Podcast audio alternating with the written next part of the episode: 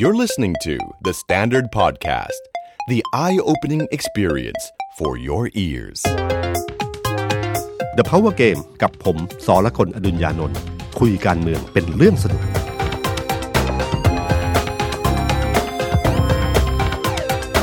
สวัสดีครับ ผมสอละคนอดุญญานนท์ สวัสดีครับ ผมเอกธนกรวงปัญญา คอนเทนต์ครีเอเตอร์การเมืองของ The Standard ครับ สวัสดีคุณผู้ฟังแล้วก็สวัสดีพี่ตุ้มด้วยครับ สวัสดีครับ กลับมาเจอกันในบรรยากาศการเมืองที่กำลังเรียกว่าร้อนหรือเปล่าไม่แน่ใจนะครับพี่ตุ้ม แต่ว่ามีคนหนาวแน่ๆเดี๋ยวพี่ตุ้มจะเล่าให้ฟังนะครับ แต่ว่าบรรยากาศที่สภาก็ค่อนข้างจะวันใช่ครับช่วงนี้เป็นวันนี้เป็นวันที่สามของการเอ่อการอภิปรายอภิปรายเรื่องพรกกู้เงินครับสามฉบับ อีกฉบับหนึ่งก็เป็นเรื่องการประชุมออนไลน์อะไรของเขาเนี่ยครับครับ คือผมว่าวันเนี้ยช่วงนี้กระแสคือสภาพอากาศ โดยทั่วไปเนี่ยมันเริ่มมีความเปลี่ยนแปลงครับการเมืองก็มีความเปลี่ยนแปลงเยอะ วันนี้เราจะไล่เป็นทีละเรื่องนะครับ แล้วก็คงจะมีเรื่องของลำปาง มีเรื่องของกลุ่มแคร์กลุ่มอะไรมันจะคุยเรื่องนี้ทั้งหมดนะครับเอ่อบรรยากาศของพรกเงินกู้ในการอภิปรายในสภาเป็นไงบ้างครับ ครับ วันนี้ก็วันที่สามครับพี่ตุ้ม เริ่มเปิดฉากกันมาตั้งแต่วันที่ยี่สิบเจ็ด ยี่แปดยี่เก้าถามว่าบรรยากาศเป็นไงช่วงแรกคนก็โฟกัสว่าเฮ้ยฝ่ายค้านเนี่ยจะมีหมัดเด็ดอะไร ก็ปรากฏว่าเออคุณสมพงษ์ตามมาด้วยคุณอนุดิตครับ ก็ยังไม่เท่าไหร่นะครับพี่ตุ้มหมายถึงในเชิงข่าวหรือว่าในเชิงเอ่อการทำงานที่สภานักข่าวที่คุยกัน กลายเป็นว่าไปอยู่ที่พักก้าวไกลค่อนข้างเยอะ พอสมควรเหมือนกันครับแล้วพักก้าวไกลเนี่ยไม่ใช่แค่เรื่องการอภิปรายในสภาเรื่องเงินกู้อย่างเดียวนะครับ ก็มี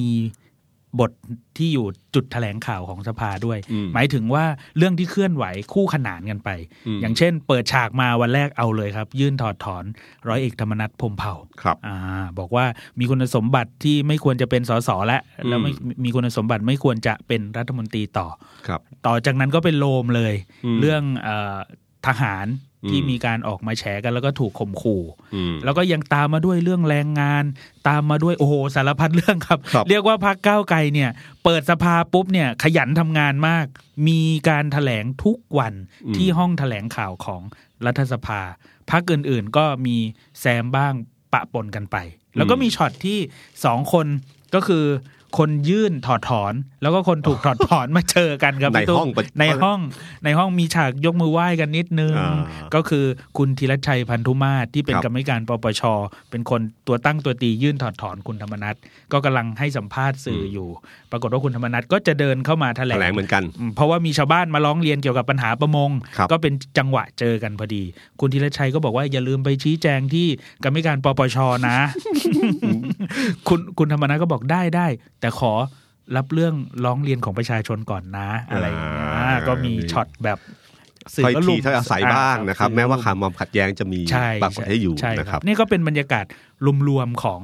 สภาสามวันเนี่ยครับครับแต่ที่สำคัญก็คือมีโซเชียลดิ t ทนซิ่งกันนิดนึงนะครับพี่ตุ้มครับในห้องสภาที่ไม่เคยเห็นก็มีขวดเจลแอลกอฮอล์ไปตั้งอยู่อืมมีการใส่หน้ากากใส่เฟซชิลของสสรออภิปรายอะไรอย่างเงี้ยครับครับ มีแอปที่ไม่ใช่ไทยชนะนะครับ เรียกว่าแอปจริงใจครับอืมของสภาให้คนสแกนเข้าก่อนที่จะเอ่อเข้าไปในในบริเวณพื้นที่สภาครับ คือจริงๆเนื้อหาของพรกเงินกู้ครั้งนี้เนี่ยเอ่อ ผมว่าเนื่องจากว่ามันไม่ใช่เรื่องที่พักฝ่ายค้านตั้งใจที่จะมาขาดไม่ให้กู้อืมเออทุกคนยอมรับเรื่องการกู้ แต่ก็จะมาวิพากษ์วิจารณ์ในประเด็นที่ว่าควรจะระมัดระวังอะไรบ้างใช่ไหมครับฉะนั้นเวลาผู้เวลาแบบนี้มันก็เลยชกไม่เต็มหมัด มันก็จะชกได้ประมาณหนึ่งในพอพอที่ว่าเตือนเตือนเตือนยังไงบ้างชี้จุดอ่อนชี้จุดข้อด้อย การเรื่องมาเอ่อเรื่องห้าพันบาท ที่ทำให้มีมีคนเดือดร้อนที่ไม่ได้ไม่ได้เร็วตามที่คิดอะไรต่าง ๆ พวกนี้ครับ เรื่องพวกนี้ก็คือออทำให้พักพักฝ่ายค้านเนี่ยก็เป็นการพิปรายแบบ ตีโอบตีโอบอยู่พอสมควรนะครับอ่าครับ มันจะไม่ได้ชกแบบเต็มหมัดหมัดทุกยังไม่ค่อยออกมาเท่าไหร่ แต่ที่เห็นชัดก็คือว่าของพรรคก้าวไกลเนี่ยค่อนข้างทำการบ้านค่อนข้างดีนะครับแล้วก็คล้ายๆกับอภิปรายไม่วางใจครั้งที่แล้วนะครับใช่ใช่คือรับอภิปรายไม่ไม่วางใจครั้งที่แล้วเนี่ยนะครับมันเห็นชัดว่าพรรคเพื่อไทยเนี่ยอภิปรายในรูปแบบเดิมๆของการเมืองที่เราคุ้นชินมา แต่พรรคอนาคตใหม่สมัยนั้นนะครับหรือก้าวไกลวันนี้ก็ครับมีวิธีการที่แตกต่างอืมมีการทำการบ้านมี เนื้อหาสาระที่ไล่เรียงเป็นระบบครับซึ่งคนในพรรคเพื่อไทยเองก็เคยบอกเหมือนกันว่าเฮ้ยเป็นเรื่องที่น่าศึกษานะวิธีการไล่เรื่องอะไรต่างๆเนี่ยนะครับครั้งนี้ก็เช่นเดียวกันครับเออถ้ามาผนวกกับกรณีของคุณธนาธรนะฮะอืมคุณธนาธรเขาเขาตั้งพอโดนยุบพักเนี่ยเขาก็กลายเป็นกลุ่มก้าวหน้า คณะก้าวหน้าอ่าคณะก้าวหน้า ช่วงช่วงช่วงหนึ่งคุณธรรมนัฐมีแซว พักเก้าวไกลด้วยนะครับครับตอนว่าที่สื่อถามว่าถามความเห็นที่ตัวเองถูกถอดถอนนะครับ คุณธรรมนัฐบอกว่าเออผมก็จำไม่ได้สรุปเขาชื่อก้าวหน้าหรือก้าวไกลกันแน่อืมอ่ามีลูกเล่นนิดมีนึลูงกเล่นครับมีลูกเล่นครับคุณธนาธรกับกลุ่มก้าวหน้าตอนที่คณะก้าวหน้าเนี่ยตอนช่วงปลายเดือน ปลายเดือนนี้ที่มันมีการตามตามหาความจริงใช่ไหมครับครับก็ก็มีมีมีมีพื้นที่สื่อในเรื่องนี้ค่อนข้างเยอะ แล้วก็มีมูฟที่สำคัญ โดยเฉพาะกรณีของคุณธนาธรที่พูดถึงเรื่องของเออคำสัญญาของคุณอภิรัตน์อืมคงสมพงษ์ครับนะปรากฏว่าเนื้อหาผมไปนั่งฟังผมเพิ่งฟังย้อนหลังเนี่ย ก็เนื้อหาค่อนข้างเข้มข้นทีเดียว แล้วก็มีลักษณะของการถ้าในเชิงนักข่าวคือเป็นข่าวเชิงสืบสวนสอบสวนครับคือลงไปเล่นกอล์ฟไปเติมน้ำมันไปดูอะไรต่างๆเนี่ยข้อมูลค่อนข้างดีมากนะครับครับฉะนั้นผมรู้สึกว่าเนี่ยคือจุดที่น่าสนใจของเป็นเหมือนกับแสดงให้เห็นว่าการเมืองแบบแบบใหม่มันเป็นยังไง แล้วมันก็เห็นชัดว่ามันมีมันมีเนื้อหาสาระ แล้วก็ มันมีข้อมูลหลักฐานที่ยืนยัน ไม่ใช่ไม่ใช่สำนวนโวหารเฉยครับๆแต่มีหลักฐานที่ยืนยัน เรื่องนี้น่าสนใจนะครับ แล้วมันเป็นเรื่องที่พูดจริง ๆ ว่าตอบยากนะครับ กองทัพตอบยากเพราะข้อมูลมันค่อนข้างชัดอยู่พอสมควรลงนะครับพื้นที่เองด้วยครับฮะใช่ฮะแล้วก็ข้อมูลมันมีเรื่องของของเรื่องธุรกิจอะไรต่างๆ ซึ่งผมว่าคุณธนาธรเขามีความเชี่ยวชาญเขาอยู่แล้วเลยนะครับ แล้วก็หลักฐานต่างๆเนี่ยก็ชัดเจนว่าเออมันมันก็แปลงๆอยู่นะ ข้อมูลในเรื่องของการที่ว่าทำไมถึงมีการเหมือนกับมีรายได้ส่วนอื่น ที่ไม่ใช่รายได้ปกติทั่วๆไปเข้ามาแล้วรายได้นี่ไปไหนอะไรอย่างเงี้ยนะครับ ก็เป็นประเด็นที่น่าสนใจนะครับ ซึ่งผมว่าจุดเนี้ยเป็นจุดที่ที่ที่เห็นถึงถึงความแตกต่างนะฮะทำให้เห็นว่าการเมืองรุ่นใหม่เนี่ยมันมันน่าสนใจนะครับว่าอย่าอย่าประมาทอันนี้เด็ดขาดนะคครัรับบแม้ว่าคณะก้าวหน้าคือกลุ่มคุณธนาธรเนี่ยไม่ได้อยู่ในสภาแล้ว แต่พออยู่นอกสภาเนี่ยการเคลื่อนของเขาเนี่ยเพ ราะว่าผมว่า move ต่อไปคือต้องแก้ไขรัฐธรรมนูญ หลังจากโควิดเบาลงเนี่ยนะครับผมว่าความรู้สึกของประชาชน หรือความสนใจทางการเมืองในมุในมุมอื่นที่ไม่ใช่เรื่องโควิด หรือเรื่องเศรษฐกิจเนี่ยก็เริ่มจะมีมากขึ้นนะครับ อันนี้เรื่องนี้น่าจับตามองนะครับ ส่วนบรรยากาศทั้งหมดของการเมืองไทยเนี่ยแม้ว่าตอนนี้ฉากที่เราเห็นอยู่คือในสภา คือเรื่องพรกองเงินกู้เนี่ยแต่จริง ๆ แล้วความขัดแย้งของพรรคการเมือง โดยเฉพาะพรรคพลังประชารัฐยังคงอยู่นะฮะ ไม่ได้ไม่ได้หายไปเลยนะครับ เราจะเห็นเอ่อปฏิกิริยาบางอย่างที่เกิดขึ้นตอนช่วงของกรณีการบินไทยนะฮะที่มีไปปมของเรื่องของกระทรวงการคลังกับคกรับระทรวงคมนาคม ซึ่งอยู่ในสังกัดของภูมิใจไทย เราเห็นชัดว่าเริ่มมีปัญหา ใครคิดว่าการบินไทยเหมือนกับแย่แล้ว คงไม่มีใครอยากไม่มีเป็นเผือกร้อนที่ไม่มีใครอยากรับเปล่าเลยครับ ทุกคนอยากรับหมดนะทุกคนอยากจะมีความอยากจะได้มีส่วนร่วมในการช่วยเหลือการฟื้นฟูการบินไทยทั้งสิ้นนะ ดูรายชื่อคณะกรรมการฟื้นฟูที่ออกมาก็ถือว่าใช้ได้นะคครัรับบมันมีทั้งคุณปิยะสวัสดิ์นะฮะคุณปิยะสวัสดิ์นี่เคยเป็นดีๆการบินไทยมาก่อครันบนะครับ เคยเป็นผู้เชี่ยวชาญด้านพลังงานมาก่อน หรือคุณทางคุณบุญทักษ์คุณบุญทักษ์นี่เป็นเคยเป็นเอ่อเคยเป็น MD ของทางด้านทหารไทยนะฮะครับครับ แล้วก็ มีคุณคุณพีรพันธ์ใช่ไหมฮะอ่าว่าคุณพีรพันธ์นี่ด้านกฎหมาย ดึงเข้ามาเป็นที่ปรึกษาเป็นนานประแล้วธานที่ปรึกษานายกด้วยครับครับแล้วก็คุณไพลินครับนะฮะคุณไพลินนี่มาจากปตท แต่ครับก็อยู่ได้แค่วันเดียวนะครับก็ติดกฎติดเงื่อนไขบางอย่าง เพราะเป็นรัฐมนตรีช่วยเอ่อเคยเป็นรัฐมนตรีคมคมนาคมนาคมมาก่อนใช่นะฮะพอคุณหลุดจากรัฐวิสาหกิจมากลายเป็นบริษัทเอกชนเนี่ยก็ไม่ได้แล้วตามเงื่อนไขครับแต่ โดยข้อมูลตรงนี้เนี่ยที่ที่ที่ทำให้เห็นชัดว่าจริงๆแล้วเนี่ยความขัดแย้งระหว่างพรรคร่วมรัฐบาลก็ยังคงอยู่มีอยู่นะครับ แล้วก็ภายในพรรคพลังประชารัฐเองที่เคยมีข่าวมาโดยตลอดเนี่ยปรากฏว่าตอนนี้นะครับสถานการณ์ผมว่ากลุ่มของคุณสมคิดอะในเชิงพลังในในในพักเนี่ยน้อยลงเรื่อยๆ ครับ ก่อนที่พรกองเงินกู้จะเข้าสภาเนี่ย มันมีการที่เอาหน่วยงานมาชี้แจงให้กับสสพรรคพลังประชารัฐให้เข้าใจว่าเรื่องราวมันเป็นยังไงครับปรากฏมันแยกเป็นสองกลุ่ม กลุ่มหนึ่งคือประชุมอยู่ที่พักนะครับ มีคุณสันติพร้อมพัฒน์เลยก็เป็นก้อนใหญ่เลยครับครับเขาบอกมีอีกกลุ่มหนึ่งเหมือนกัน ซึ่งกลุ่มเนี้ยตามติคนที่ควรจะมาชี้แจงคือคุณอุตตมะครับเพราะเขาเป็นคนคุมเรื่องนี้อืมแต่คุณอุตตมะไม่ได้มา คุณสนธิรัตน์ไม่ได้มานะครับสุดเอ่อคุณอุตตมะกับมีสสอยู่อีกกลุ่มหนึ่ง ไปคุยกันเรื่องนี้เหมือนกัน ก็แยกกลุ่มเป็นสองกลุ่ม ก็เห็นชัดว่ามีความความความแตกแยกกันนะครับ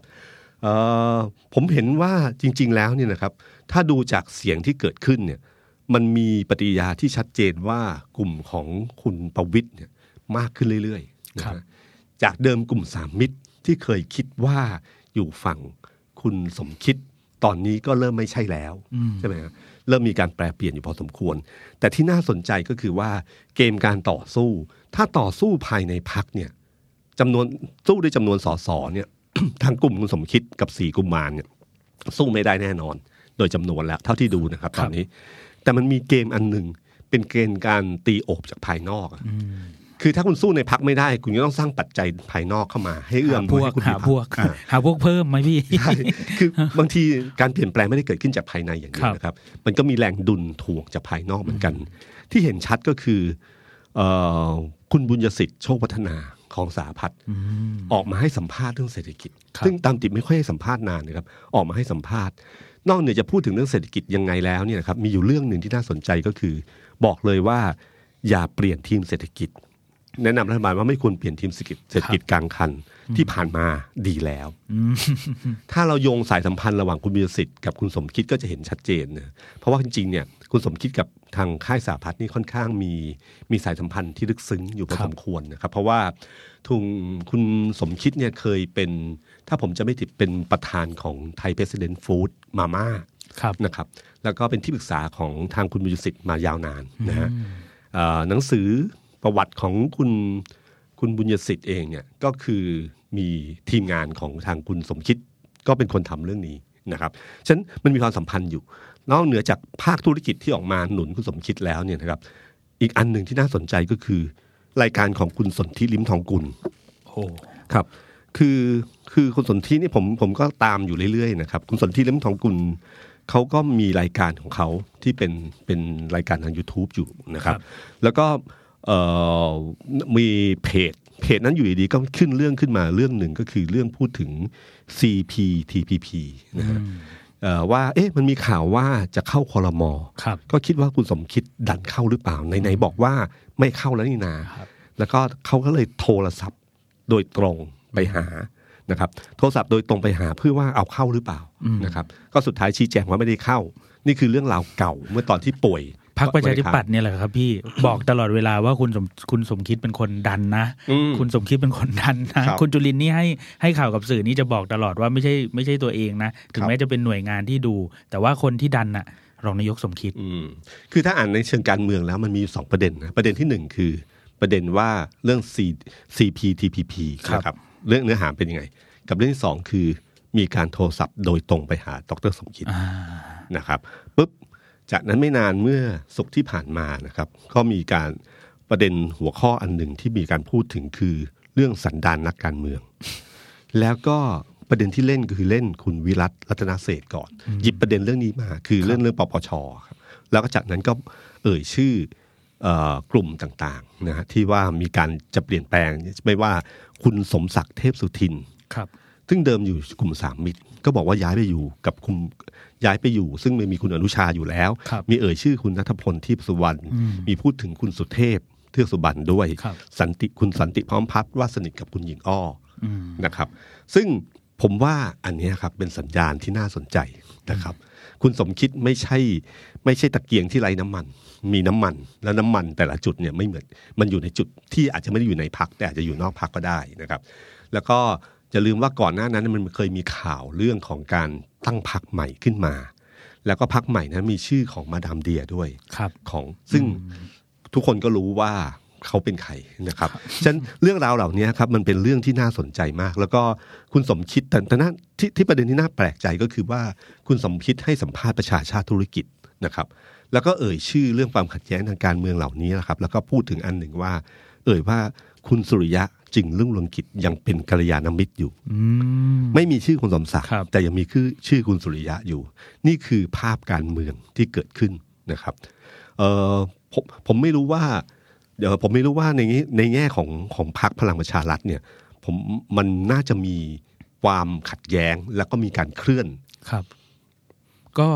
เอ่ออย่างที่เราเห็นนะครับพี่ อย่างคุณสมคิดพูดถึงคุณสุริยะว่ายังเป็นกัลยาณมิตรอยู่อืมแต่ในขณะเดียวกันคุณสุริยะกับคุณสมศักดิ์เนี่ยครับค่อนข้างจะแพ็คคู่กันอยู่ใช่พอสมควรสามมิตรเนี่ยเขาไปไหนเขามีสองมิตรเนี่ยอยู่ด้วยกันตลอดเวลานะครับพี่ แล้วก็เมื่อกี้ที่พูดถึงคุณวิรัตรัตนเศรษฐ์นะครับ ก็เป็นประธานวิปรัฐบาล ดูโคราชดูอีสานบางส่วนอืมจริง ๆ ก็มีข่าวว่ากลุ่มนี้ก็เข้ามาแพ็ครวมกันอีกอยู่เหมือนกันนะครับครับพี่ แล้วก็ยังไปรวมถึงกลุ่มคนอื่น ๆ ที่พยายามจะเข้ามา คือเขามีกันอยู่สักประมาณตัวเลขกลม ๆ นะครับ พี่ที่มีคนเล่าให้ฟังแล้วกันว่าสามมิตรเวลาเนี้ยสักสามสิบอืมบวกหกอีกหกเนี่ยเป็นประเภทกลุ่มครึ่งหนึ่งอยู่สามมิตร อีกครึ่งหนึ่งอยู่หลายมิตรแล้วกันพี่ มีหลายมีหลายอ๋อเปลี่พยนวกแปลงมีเปลี่ยนแปลงตลอดรับสองทางอะไรเนี่ยครับหมายถึงรับงานสองทางนะครับครับก็จะเป็นประมาณเนี้ยครับพี่แล้วก็พยายามที่จะเอ่อคุยแล้วก็ ต่อรอง แล้วก็มีโอกาสที่จะมีการปรับเปลี่ยนอืมอะไรบางอย่างในอเขานาคตเขาเชื่อกันว่าการเปลี่ยนแปลงครั้งนี้จะไม่ใช่ไม่ใช่ยาวคือหมายถึงไม่ใช่ทิ้งระยะเวลายาวครับนานจบพ.ร.ก.เงินกู้อ่าในสภาเมื่อไหร่ ความเปลี่ยนแปลงจะเกิดขึ้นทันทีมาแน่ๆ เพราะว่าบางคนก็ถามว่า เอ๊ะอย่างแผนฟื้นฟูการบินไทยอย่างเงี้ยครับครับมีรองนายกด้านเศรษฐกิจอยู่ทำไมไม่เป็นซุปประธานซุปเปอร์บอร์ดอ่าทำไมเป็นคุณวิษณุเครืองามทำไเป็นคุณวิษณุที่ดูเรื่องกฎหมายแทน แล้วมองไม่เห็นเรื่องเอ่อรัฐมนตรีที่ดูเรื่องเศรษฐกิจเลยอะไรอย่างเงี้ยครับ ก็โยงกันไปโยงกันมาว่า จะเกี่ยวข้องกับโอกาสในอนาคตที่จะมีการเปลี่ยนแปลงหรือเปล่าด้วย ใช่ครับ มีคนหลายคนพูดว่าทีมเศรษฐกิจเนี่ยถ้าจะหาคนมาแทนคุณสมคิด กับกลุ่มคุณอุตตมะ คุณสนธิรัตน์คุณสุวิทย์เนี่ยฮะครับจะมีหรือนะฮะอ่าเพราะว่าเวลายกตัวเอ่อยกชื่อขึ้นมาจะอ้างชื่อคุณสันติพร้อมพัฒน์ซึ่งผมเชื่อว่าไม่ใช่ตัวจริงนะฮะอ่าครับคุณสันตินะถ้าจะมีการเปลี่ยนแปลงคุณสันติน่าจะไปอยู่ในจุดอื่นมากกว่า เพราะว่ารัฐมนตรีคลังเป็นชื่อเนมที่สำคัญในครับเชิงเศรษฐกิจมาก อย่าลืมนะครับว่ารายชื่อของคณะกรรมการที่ฟื้นฟูการบินไทยที่เอ่ยชื่อมา คนกลุ่มนั้นเนมใช้ได้เลยครับ ชื่อชั้นใช้ได้เลย คุณประยุทธ์วันนี้ไม่เหมือนวันแรกที่เข้ามาครับเข้ามาเป็นรัฐบาล เพราะวันแรกนั้นน่ะทหารคนหนึ่งก้าวเข้ามาเนี่ยเขาก็ไม่ค่อยรู้จักใครมากนัก แต่ช่วง4ี่หปีที่ผ่านมา มีคนใช้คำว่าคนผ่านมือเขาอะค่อนข้างเยอะเขาเริ่มรู้จักคนเยอะครับขึ้นเรื่อยๆนะครับครับ แล้วก็เขารู้ว่ามือเศรษฐกิจต่างๆ ที่ทำงานกับเขามามีใครบ้างครับและใครใช้ได้บ้าง แล้วบางคนที่เริ่มมีชื่อในคณะกรรมการต่างครับๆ พวกเหล่านี้แหละครับที่มีโอกาสมากอืมที่จะถ้าเกิดความเปลี่ยนแปลงขึ้นจริงนะฮะถ้าเกิดผมไม่รู้ว่าพลเอกประยุทธ์เนี่ยจะวางตัวเองยังไงครับเป็นกลางทางการเมืองแบบไม่ยุ่งเกี่ยว หรือจะยืนอยู่ข้างคุณสมคิดไหมถ้าไม่ยืนอยู่ข้างคุณสมคิดเมื่อไหร่ คุณสมคิดไปเมื่อนั้นนะเพราะว่าทานกระแสไม่ได้แน่นอนครับแต่ในเชิงการเมืองแล้วบางทีก็อาจจะใช้วิธีการคือไม่รู้ไม่เห็นได้อืมคือปล่อยให้เกิดความเปลี่ยนแปลงภายในพัก ประธานประชารัฐแล้วก็นำไปสู่ความเปลี่ยนแปลง แล้วทนไม่ไหวไปเองครับโดยที่ไม่ต้องมีการเปลี่ยนแปลงมาจากคุณประยุทธ์ แต่ก็ไม่แน่นะครับ เพราะว่าอย่าลืมนะครับว่าครั้งหนึ่งเนี่ยตอนที่เปลี่ยนหม่อมอุ๋ยมาเป็นคุณสมคิดเอ่อคุณประยุทธ์ก็จัดจัดการเลยนะคครัรับบไม่ได้ไม่ได้มาแบบว่าให้คุณหม่อมอุ๋ยลาออกเอง แล้วค่อยมีการเปลี่ยนแปลงไปไม่ยกใช่พวงเลยตอนนั้น ใช่ครับฉะนั้น ตรงนี้มันมีโอกาสที่จะเกิดความเปลี่ยนแปลงขึ้นในพักพลังประชารัฐนะครับ โดยสัญญาณเชื่อกว่าภายในเดือนนี้น่าจะได้เริ่มเห็นความชัดเจนขึ้นเรื่อยๆ การเมืองไม่รอเวลาหรอกครับ ไม่มีใครรู้ว่าจะมีอุบัติเหตุการเมืองเกิดขึ้นเมื่อไหร่ฉันถ้าทำอะไรได้ ผมเชื่อว่าเขาทำเลยนะครับนะครับ เป็นเร็วหนึ่งวันก็ดีกว่า ช้าไปหนึ่งวันครับอาจจะไม่ได้เป็นเลยก็ได้ใช่ไหมครับอ๋อเออซึ่งความเปลี่ยนแปลงที่จะเกิดขึ้นเนี่ยครับก็เหมือนมองเห็นสัญญาณอยู่พอสมควรนะครับครับพี่ตุ้มหลังจากที่มันมีความเคลื่อนไหวจากตัวพลเอกประวิตยเอง ตั้งแต่พี่ตุ้มเคยเล่าไว้ก่อนหน้านี้ครับที่พูดกันว่าเอ้ยจะมีเปลี่ยนเอ่อในพักเอาพลเอกประวิตยมาเป็นหัวหน้าพักไหมซึ่ง ก็มีคำถามเรื่องความสัมพันธ์ ระหว่างพลเอกประวิตยกับพลเอกประยุทธ์อีกเหมือนกัคนรับแล้วพี่ตุ้มก็อธิบายเมื่อกี้ว่า ถ้ายืนอยู่ข้างตรงโน้นก็อาจจะเป็นเรื่องความชัดเจนอะไรบางอย่างหรือเปล่า แล้วพลเอกประวิตยเองกับพักซึ่งอันนี้ก็ได้ยินเขาเล่ามาอีกเหมือนกันนะครับพี่ตุ้มว่าคนเล่าให้ฟังเยอะครับ ว่าอาจจะมาเป็นหัวหน้าพรรคก็ได้นะอืมอะไรอย่างเงี้ยแล้วคำถามต่อมาคนก็ถามอีกเหมือนกันว่า เอายังไงกันแน่ เพราะว่าพลเอกประวิตร image ในทางการเมืองก็เป็นอีกแบบหนึ่งนะ กับคนเอ่อที่มีความรู้สึกว่าเอ่อแกไม่ไหวแล้วอะครับอืมกับเรื่องการทำงานหรือเรื่องสุขภาพหรือเรื่องอื่นไหมก็มีคนบอกว่า โอ้ย สบาย นั่งหัวโต๊ะประชุมทีไรก็เคาะได้ตลอดขนาดเดินมาประชุมในบ้านพักก็ยัง ไม่ต้องมีใครประคองอะไรคืออย่างเงี้ยครับคือมีอำนาจการเมืองทำให้เราแข็งแรงขึ้นได้นะครับ แต่ไม่แน่นะครับ เกมอาจจะพลิกไปถึงขั้นที่ว่าพลเอกประยุทธ์จำเป็นที่จะต้องมานั่งหัวหัวหน้าพักเองนะฮะก็ไม่แน่นะครับ ว่าวันหนึ่งอาจจะรู้สึกว่า เอ๊ะ แบบนี้ครึ่งครึ่งๆกลางๆ แล้วมันไม่ดี ก็กระโดดขึ้นมาคุมเลยครับส่วนคนนอกนี่เป็นใครผมก็ยัง นึกไม่ค่อยออกเหมือนกันนะครับพี่ตุ้มในแง่ของเอ่อทีมเศรษฐกิจทั้งหมดอ๋อเพราะครับดูแล้วเนี่ยใช้มาเกือบหมดแล้วนะครับพี่ตุ้มโดยเฉพาะรายชื่อที่มาเป็นบอร์ดการบินไทยมั่งเป็นเอ่อบอร์ดซูเปอร์บอร์ดอะไรมั่งนี่ก็วนเกือบครบแล้วนะครับ จะกลับมาที่หม่อมอุ๋ยอีกไหมครับคงไม่ถึงขั้นนั้นอ๋อครับแต่แต่แต่ปัดฝุ่นได้ปัดฝุ่นได้ครับนะครับเออผมว่าตอนนี้พลังประชารัฐเนี่ยในขณะที่เรารู้สึกว่ามีความขัดแย้งภายใน แต่จริง ๆ แล้วด้วยเสียงสสฝ่ายฝ่ายรัฐบาลโดยรวมทั้งหมดเนี่ยนะครับเอ่อ แข็งแกร่งกว่า เยอะมากห่างกันทั้ง 60 70เสียงเสียงนี่เรียกว่าลอยลำเลยฮะไม่ปิสดบายน้ำสบายแล้วอืมฉันไม่ไม่ต้องมองฝ่ายค้านมากนักในเชิงของเสียงในสภานะครับ เพราะว่าจริงๆเนี่ยพักฝ่ายค้านเนี่ยยิ่งนานวันเนี่ยนะฮะมันดูยิ่งเป๋ไปเรื่อยๆ ล่าสุดที่สำคัญก็คือเคสของกรณีการลงเอ่อเลือกเลือกตั้งซ่อมที่ลำปางนะฮะซึ่งใครก็คิดว่าเพื่อไทยเนี่ยน่าจะลอยลำครับนะฮะ เป็นพื้นที่เดิมด้วย ใช่คือพื้นที่เก่าเป็นพื้นที่ของคุณอิทธิรัตน์อยู่แล้วนะครับ อิทธิรัตน์จันทรสุรินทร์นะคครัรับบซึ่งเป็นลูกคุณพินิษครับ คือลำปางมีสี่เขตนะครับ ก็ด้านหนึ่งคือของคุณไพโรธสองเขตนะครับเอ่ออีกสองเขตเป็นกลุ่มฐานของคุณพินิษครับซึ่งก็ลูกชายสองคนอืมลูกชายคนหนึ่งเสียครับพอเสียปั๊บก็จะมีเลือกตั้งซ่อม ใครๆก็คิดว่าลำปางถ้าเป็นเพื่อไทยสี่เขตอย่างนี้นะ แล้วพื้นที่เก่าเนี่ยเป็นพื้นที่ของคุณพินิษอยู่แล้วเนี่ย ยังไงคุณพินิษก็ถ้าลงแทนเมื่อไหร่ก็ต้องได้แน่นอน ชื่อคุณพินิษก็ออกมาตั้งแต่วันแรกครับพอออกมาเสร็จปั๊บวันรับสมัครวันแรกไม่มีชื่อคุณพินิษไปครับ เราก็คิดว่าอ๋อ ถ้าไม่ได้เบอร์หนึ่งก็กะเอาเบอร์สุดท้ายอ่าอ่าเลือกตั้งง่ายครับหนึ่งผ่านไปสองผ่านไป พอวันสุดท้ายอืมปรากฏว่าเพื่อไทยออกมาแถลงบอกว่าคุณพินิษไม่ลง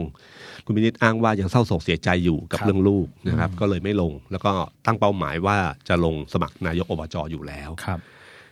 ปั๊บเกมการเมืองเปลี่ยนเลยครับ เพราะว่าอยู่ดีๆทำให้พลังประชารัฐคุณวัฒนาซึ่งได้ที่สองเนี่ยนะคะแนนห่างกันหมื่นกว่าคะแนนเนี่ยครับกลายเป็นว่ามีโอกาสทันที คุณธรรมนัทเนี่ยนะครับเป็นคนที่ลงไปคุมพื้นที่นี้ครับในการเลือกตั้งอืมนะครับ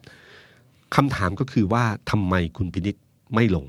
อืมถ้าไม่ลงจริง ๆ ด้วยปัญหาเรื่องความเศร้าโศกเสียใจที่มีอยู่เนี่ย ถ้าแจ้งวันแรกกับเพื่อไทยว่าไม่ลง เพื่อไทยก็ยังมีเวลาอืมหรือแจ้งตั้งแต่แรกๆเลยนะครับ ว่าไม่ลงครับเพื่อไทยก็ยังมีเวลาหาคนใหม่มาแทน แต่การแจ้งวันสุดท้ายอย่างนี้เนี่ยอืมมันเหมือนกับตอนที่กลุ่มกำแพงเพชรกับกลุ่มเพชรบูรณ์ แจ้งกับพรรคเพื่อไทยในช่วงท้ายครับๆก่อนที่จะลงรับสมัครเลือกตั้งอืมซึ่งทำให้เพื่อไทยเนี่ยพลิกเกมไม่ทัน ไม่สามารถหาคนที่มีความแข็งแกร่ง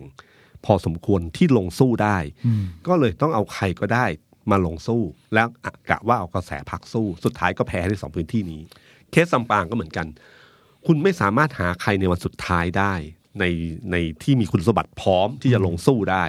สุดท้ายเลยเขตนี้ก็กลายเป็นเขตที่พลังประชารัฐมีโอกาสลอยลำสูงครับมากนะครับ แล้วก็มาแถลงเหมือนกับแบบว่า เออพักฝ่ายค้านมีพักที่ลงแล้วนะครับ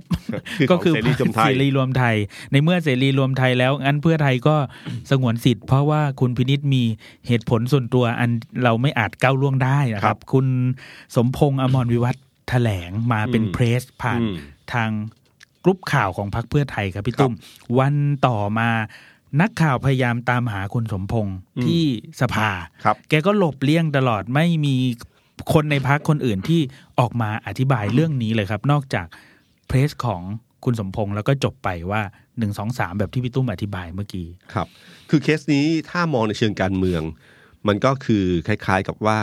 คุณนึกอันนี้ผมลองคิดเล่นๆนะครับครับอันอาจจะไม่จริงก็ได้ คือคิดเล่นๆว่าถ้าผมจะต้องลงไปแข่งเลือกตั้งเนี่ย พลังประชารัฐคราวนี้มีความพร้อมสูงมากครับแล้วคนที่ลงไปคือคุณธรรมนัฐอืมไม่ธรรมดานะครับ เต็มที่นะครับ กระสุนเต็มที่แน่นอนนะครับ สมมุติว่าต้องใช้เงินในการเลือกตั้งอยู่สักสักสักร้อยบาทครับ สักร้อยบาทนะพอไหมครับสักร้อยบาท ถ้าต้องต่อสู้เพื่อไทยผมใช้ร้อยบาทนะครับผมถึงมีโอกาสสู้ได้อืมถ้าเพื่อไทยลงสู้ เพื่อไทยก็ต้องควักนะอืมเพื่อไทยควักเนี่ยไม่รู้ว่าเพื่อไทยควักหรือคุณพินิษควักนะฮะอืมถ้าควักสู้ต้องสู้ห้าสิบบาท แต่ถ้าผมคุยกันเรียบร้อยว่ามีใครคุยบอกให้คุณพินิษหมอบเถอะปุ๊บร้อยหนึ่งผมอาจจะจ่ายไม่ต้องร้อยนะ ผมจ่ายห้าสิบก็ได้แล้ว หรือจ่ายยี่สิบผมก็ได้แล้ว ที่เหลือ อืมอืมครับ ที่เหลือ อืมครับ ก็เนี่ยแหละผมว่ามันมีวิธีการคิดเรื่องนี้ง่าย ๆ เลยนะครับ ว่าอยู่ดีๆ แทนที่เราจะเสียเงิน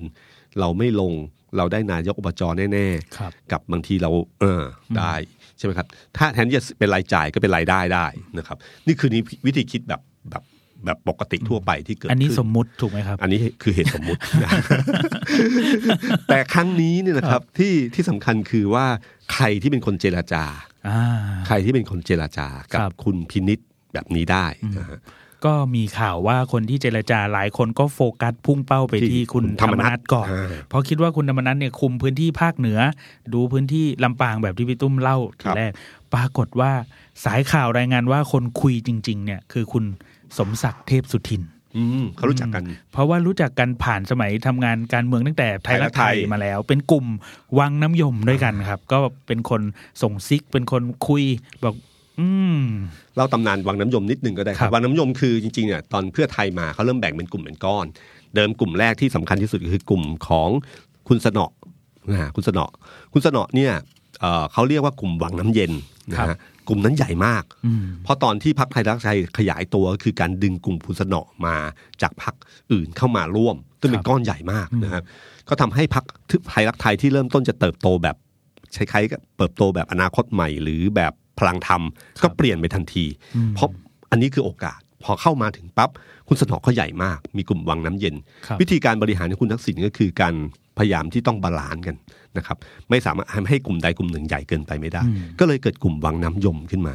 วังน้ำยมก็คือคุณสมศักดิ์เนี่ยแหละครับแล้วก็มีคุณเยาวภาวงศ์สวัสดิ์นะครับน้องสาวคุณทักษิณอยู่ด้วย นี่คือกลุ่มก้อนทางภาคเหนือครับแยกเป็นภาคเหนือฉะนั้นนี่คือสายสัมพันธ์ที่มีอยู่ระหว่างคุณสมศักดิ์กับคุณพินิจนะครับแล้วก็ถ้าสมมติมีการเจรจาจริง แล้วคุณพินิจยอมนะฮะด้านหนึ่งเนี่ยพลังประชารัฐเนี่ยใช้เงินน้อยลงนะฮะข้อดีอย่างนี้อันที่สอง คือถ้าชนะเลือกตั้งในพื้นที่เลือกตั้งซ่อมอีกครั้งหนึ่ง ก็เหมือนกับเป็นการประกาศว่าคนนิยมรัฐบาลอืมใช่ไหมครับพอเลือกตั้งซ่อมอะไรรัฐบาลก็ได้ทุกทีครับพลังประชารัฐก็ได้ทุกที อันที่สามถ้าภาษาเด็กแว้นก็คือว่าตบเพื่อไทยโชว์อะครับ คือตบโชว์ตบโชว์ให้รู้ว่าเฮ้ยอยู่ในกำมือนะอ่านะครับพื้นที่คุณฉันยังได้ฉันยังได้เลย ใช้วิธีการไหนอ๋อสบายมากนะครับ เป็นการแสดงพลังอะไรบางอย่างครับนะครับ แล้วก็ด้านหนึ่งก็คือเติมจำนวนสสให้กับ พรรคพลังประชารัฐด้วย คนที่ทำแบบนี้ได้ก็โชว์ให้เห็นว่าบารมีของเขาไม่ธรรมดานะอำนาจต่อรองในพรรคก็จะสูงขึ้นครับ ส่วนเพื่อไทยถามว่าได้อะไรบ้าง ไม่ได้อะไรเลยหนึ่งคือเสียความน่าเชื่อถือนะครับ เพราะว่าตั้งแต่การอภิปรายไม่วางใจครั้งที่ผ่านมาครับครับถ้าฟังจากคำแถลงของอาจารย์ปิยบุตรหลังจากที่มีการดึงเวลาจนทำให้สุดท้ายแล้วเนี่ยคุณประวิทย์เนี่ยมีคนอภิปรายได้แค่คนเดียวครับ อนาคตใหม่คือรังสิมันต์โรมนี่ไม่ได้อภิปรายต้องอภิปรายนอกสภา จนนำมาสู่การโดนฟ้องครับผมแล้วก็กลายเป็นว่าคุณอนุพงศ์เผ่าจินดาที่มีรายชื่อเนี่ย หมดเวลาหมดครับไม่ต้องโดนอภิปรายเฉยเลยอ่านนะครับ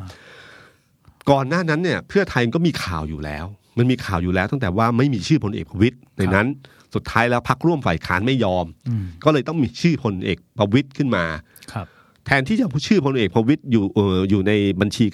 กะการพิปรายไว้วางใจจะอยู่อันดับต้นๆ คือพอจากคุณประยุทธ์เสร็จแล้วก็เป็นคุณประวิตยเปล่าดึงคุณประวิตยไว้ท้ายครับตอนแรกก็คิดว่าอ๋อเกมนี้เจ๋งนะอืมคือดึงอีกคนนึงเอาไว้ท้ายไว้ตบตอนท้ายอ่าไว้ขยี้หน่อยขยี้ตอนท้ายให้คนจำครับตอนจบเปล่าครับ มันมีก็มีการเกมดึงเวลากันนะฮะก็มีสสคนหนึ่งที่อภิปรายตอนค่ำก็ดึงอยู่ดีก็หายตัวไปตอนเช้าไม่มาทำให้ดึงปั่นป่วนแล้วพิปรายยาวเหยียดเลยครับกินเวลาคนอื่นไปอืม เกมทั้งหมดก็ดึงมาสู่การที่ทำให้พลเอกประวิตยเนี่ยโดนพิปรายเพียงแค่คนเดียว แล้วพลเอกอนุพงศ์รอดตัวไปครับวันนั้นมีใครก็บอกเลยโหเพื่อไทยล้มมวยอืมงานนี้ล้มมวยที่พูดมาโฉงฉางทั้งหลายที่โชว์โชว์เล่นใหญ่ทั้งหลายเนี่ยไม่จริง อนาคตใหม่ตอนนั้นก็เดือดมากซัดใช่เพื่อไทยว่าล้มนี่ล้มมวยนี่แหละแบบพี่ตุ้มว่านี่แหละคครัรับบครั้งนี้เป็นการย้ำอีกครั้งหนึ่งว่า ล้มจริง ล้มจริงนะล้มแรงด้วยล้มแรงด้วยนะคือเสียความน่าเชื่อถือไปเลยนะครับครับคือทำให้เป็นแบบประชาชนมองคุณคิดดูนะประชาชนมองเลยว่าสสทุกคนในพักเพื่อไทย พร้อมหักหลังพักอืมเปลี่ยนได้ทุกอย่างพักทำอะไรเขาไม่ได้เลยสักอย่างจำได้ไหมครับ เสียบแบตเสียบเสียบบัตรค้างไว้ครับก็อ้างนู่นอ้างนี่ก็ไม่มีโดนอะไรทั้งสิ้นอ่าทำอะไรไม่ได้เลยนะครับ ผลการเลือกตั้งครั้งที่แล้วเนี่ย มันสะท้อนอันหนึ่งคือว่าบารมีคุณทักษิณน้อยลงครับกำแพงเพชร เพชรบูรณ์เนี่ยชัดเจน คือก่อนหน้าหน้านั้นเนี่ยสสภาคเหนือกับภาคอีสานเนี่ยไม่ค่อยกล้าย้ายพักครับเพราะกลัว เพราะกลัวว่ากระแสทักษิณมาเนี่ยโดนกลบไปเลยนะครับ แต่ครั้งนี้อะทำให้ความน่าเชื่อถือว่าถ้าย้ายพักก็มีสิทธิ์ได้สสเหมือนกันนะครับเอ่อกรณีของลำปางจับตาดูให้ดีว่าคุณพินิษยังจะอยู่ที่เดิมหรือเปล่าครับนะครับ ลงนายกอบจลงในนามพักไหนนะฮะ อาจจะลงในพักเพื่อไทยก็ได้ แต่เลือกตั้งข้างหน้าก็ไม่รู้เหมือนกันว่าอยู่ไหนนะครับ นี่คือสภาพที่เกิดขึ้นเอ่อทำให้พักเพื่อไทยเนี่ยผมว่าเนี่ยคือจุดประเด็นที่สำคัญอันหนึ่งแล้วขณะเดียวกันก็มีข่าวข่าวหนึ่งขึ้นมาในครับช่วงช่วงวันสองวันนี้ก็คือข่าวเรื่องของอายการสูงสุดไม่อุทธรณ์คดีของคุณพานทองแท้ชินวัตรครับ ซึ่งศาลชั้นต้นเนี่ยยกฟ้องด้วยใช่ครับแล้วก็มีการเอ่อ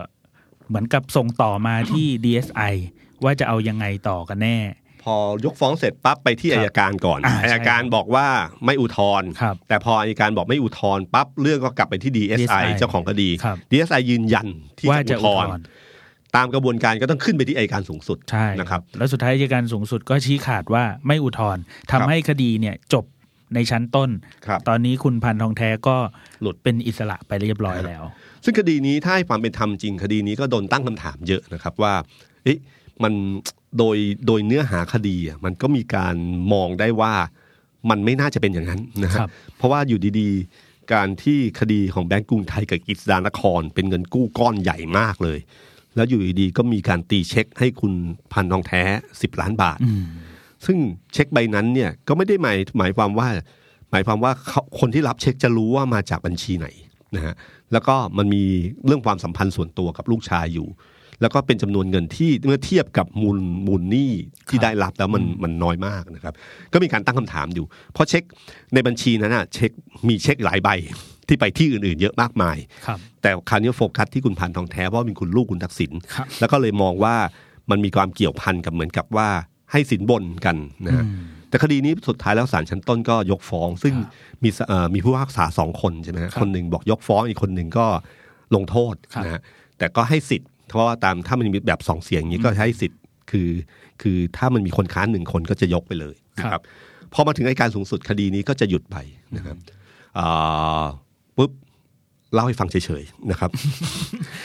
ครับแต่อัยการสูงสุดเนี่ยในข่าวที่สื่อมีการรายงานกันนะครับอัยการสูงสุดเป็นมีความเห็นว่าไม่อุทธรณ์แต่คนลงนามในคำสั่งเด็ดครับขาดไม่อุทธรณ์เนี่ย เป็นรองอัยการสูงสุดท่านหนึ่ง ซึ่งพอดีอัยการสูงสุดไปต่างจังหวัดครับ ก็เลยลงนามแทนอ๋อ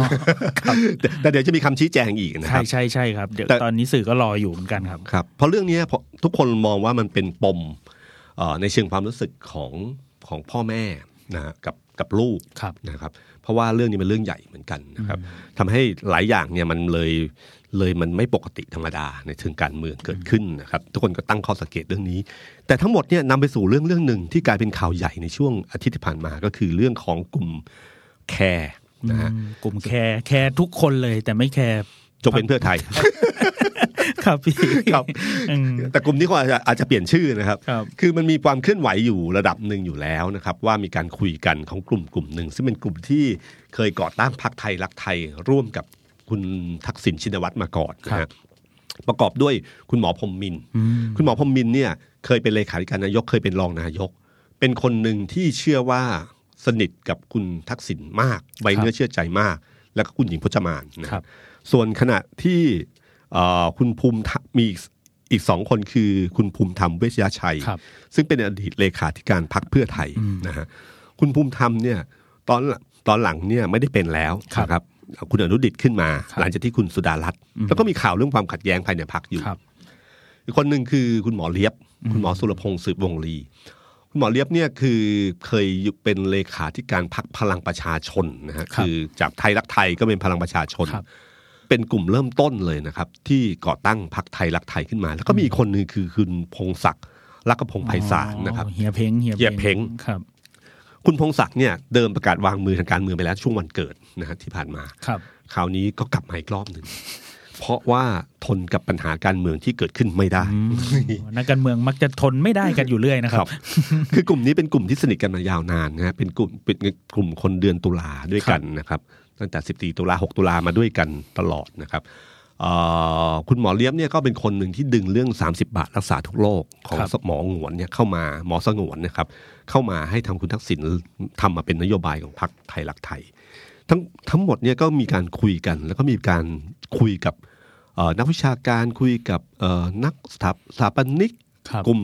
สตาร์ทอัพกลุ่มอะไรต่างๆมาสามสิบคน แม้แต่คุณชัชชาติก็มีชื่ออยู่ในการคุยอยู่ก่อนหน้านะครับอ่าคุณชัชชาติมีข่าวว่าจะมาคุยด้วยอ่าแต่พอเห็นเริ่มมีการก่อรูปเหมือนเป็นพรรคการเมือง คุณชัชชาติก็ถอยออกไปอ่านะครับ มีคุณดวงฤทธิ์บุญนาค มีอ่ารายชื่อที่ออกมา คุณคำปากายังมีเลยครับครับแต่นะครับอย่าจานนิวก็มีนะฮะนั่นก็คือกลุ่มคนที่เข้าไปนั่งคุยกันครับนะครับ แล้วก็เอ่อแม้ว่าจะออกมาว่าจะไม่ใช่เป็นพรรคการเมืองนะครับ แต่ก็คนเชื่อว่าน่าจะเป็นพรรคการเมืองนะครับเพราะว่ามันมีเรื่องเขาบอกว่ามันมีเขาจะวางเอ่อเขาวางเรื่องไว้อยู่สองสามเรื่องที่จะจะเคลื่อนไหวในช่วงนี้นะครับครับ เรื่องแรกคือเรื่องของพรกฉุกเฉินนะเรื่องพรกฉุกเฉินเนี่ยเป็นเรื่องที่ที่ผมว่าเป็น question mark สำคัญอยู่อันหนึ่งว่าการขยายเวลาของพรกฉุกเฉินออกไปถึงสิ้นเดือนมิถุนายนเนี่ยนะครับ ทำให้คนตั้งคำถามว่าจริง ๆ แล้วพรกฉุกเฉินมันใช้เรื่องการแก้ปัญหาเรื่องโควิด หรือแก้ปัญหาเรื่องการเมืองกันแน่นะครับ เพราะในเชิงในเชิงวิชาการหรือข้อมูลมา มันไม่มีอะไรบอกว่ามันแก้โควิดได้ยังไงเลยครับเคอร์ฟิวแก้ยังไงมันไม่ค่อยมีอะครับครับแต่ทุกคนรู้ว่าใช้พ.ร.ก.ฉุกเฉินช่วงวิกฤตในช่วงก่อนเนี่ยทุกคนยอมรับได้ครับเพราะทำให้มันมีการรวบกระชับอำนาจขึ้นมาได้ แต่ขณะเดียวกันที่มีหมอทวีศิลป์ออกมา บอกว่าระเบียบปฏิบัติทั้งหลายเนี่ยนะครับ มันไม่สามารถทำได้ต้องใช้พ.ร.ก.ฉุกเฉินเท่านั้นครับ จริง ๆ แล้วไม่ใช่นะครับ คืออำนาจต่างๆอย่าลืมนะครับ ว่าคนเป็นนายกรัฐมนตรีนะฮะเขามีอำนาจนะครับอันรัฐมนตรีมีอำนาจในการคุมรัฐมนตรีทุกคน ยกเว้นว่าในระบอบที่มีอยู่เนี่ยนะครับที่เป็นอยู่เนี่ยท่านนายกคือคุณประยุทธ์เนี่ยไม่สามารถ คุมสสเอ้ยคุมรัฐมนตรีพักร่วมรัฐบาลได้ครับก็เลยต้องใช้พรกฉุกเฉินเข้ามาช่วยอืมคือถ้าเขาปล่อยปกติเนี่ยตามปกติรัฐนายกรัฐมนตรีคนอื่นโดยทั่วไปเนี่ยเขาจะคอนโทรลได้กระทรวงพาณิชย์กระทรวงสาธารณสุขก็สามารถใช้อำนาจที่เขามีอยู่ในจัดการได้อยู่ครับแล้วนะครับ ไม่จำเป็นต้องใช้อำนาจแบบนี้ก็เลยนะครับ อันนี้ก็คือเรื่องหนึ่งนะครับ มันด้านหนึ่งพอทิ้งไว้นานเนี่ยครับพอเขาเฉินจะสะท้อนให้เห็นว่าจริงอะนายกบริหารรัฐมนตรีต่างๆ ไม่ได้ครับ อันนี้เป็นภาพลบนะครับไม่ใช่ภาพบวกนะครับอืมตอนนี้ต้องระวังดีๆนะครับเอ่อในขณะเดียวกันเราเห็นข่าวเรื่องทูตสหรัฐมาคุยกับคุณวิษณุเครืองามอ่าครัและบตั้งคำถามเรื่องพรกฉุกเฉินครับนะครับ ภาพที่ออกไปข้างนอกการที่เอ่อประเทศยังมีพอพรกฉุกเฉินควบคุมอยู่ มันไม่ได้สะท้อนให้เห็นภาพว่าประเทศนี้เอ่อปลอดภัยแล้ว หรือประเทศนี้ไม่มีปัญหาทางการเมืองครับแต่มันสะท้อนให้เห็นว่ามันมีปัญหาอะไรบางอย่าง ถึงต้องใช้พรกฉุกเฉินนี่คือเรื่องที่ระวังที่มองจากสายตาโลกขึ้นมาครับนะครับอันนี้คือเรื่องที่หนึ่งที่กลุ่มนี้จะทำเรื่องที่สองคือเรื่องของร้อยห้าสิบวันอันตราย คือคุณสุภวุฒิสายเชื้อเนี่ยฮะเคยพูดเรื่องนี้อยู่แล้วว่า ให้ดูดีๆนะเศรษฐกิจไทยช่วงร้อยห้าสิบวันจากนี้ไปจะอันตรายมากครับเพราะว่าห้าพันบาทที่มาตรการที่ช่วยเหลือคนที่เดือดร้อนเนี่ย สามเดือนมันหมดภายในสิ้นเดือนมิถุนาอันที่สองก็คือว่ากลุ่มธุรกิจทั้งหลายที่เคยได้พักชำระหนี้ทั้งหลายเนี่ยจากแบงก์ต่างๆเนี่ยพักชำระหนี้หกเดือน คือหกเดือนนี้คุณไม่ต้องจ่าย หรือบางคนอาจจะจ่ายเฉพาะดอกเบี้ยหรือจ่ายอะไรพวกนี้ไปเนี่ยครับพอถึงเวลาครบหกเดือนปั๊บมันต้องจ่ายเต็มเหมือนเดิมแล้วอืมภาระเงินในกระเป๋าที่ต้องควักกระเป๋าจ่าย มันจะเกิดขึ้นทันที ถ้าเศรษฐกิจไม่ฟื้นตัวภายในช่วงเวลานั้นเนี่ยมันจะเกิดความเดือดร้อนขึ้นมาทันทีนะครับ ยิ่งล่าสุด สภาพัฒน์บอกว่าไตรมาสแรกเศรษฐกิจเนี่ย GDP ลบ 1.8 ในขณะที่กระทรวงการคลังเนี่ยบอกว่าเอ่อให้ยึดถือตัวเลขสภาพัฒน์ไป ไม่บอกตัวเลขครับ ซึ่งซึ่งถ้าในเชิงจิตวิทยาเนี่ยนะครับ ถ้าเราเห็นแบบนี้เรารู้เลย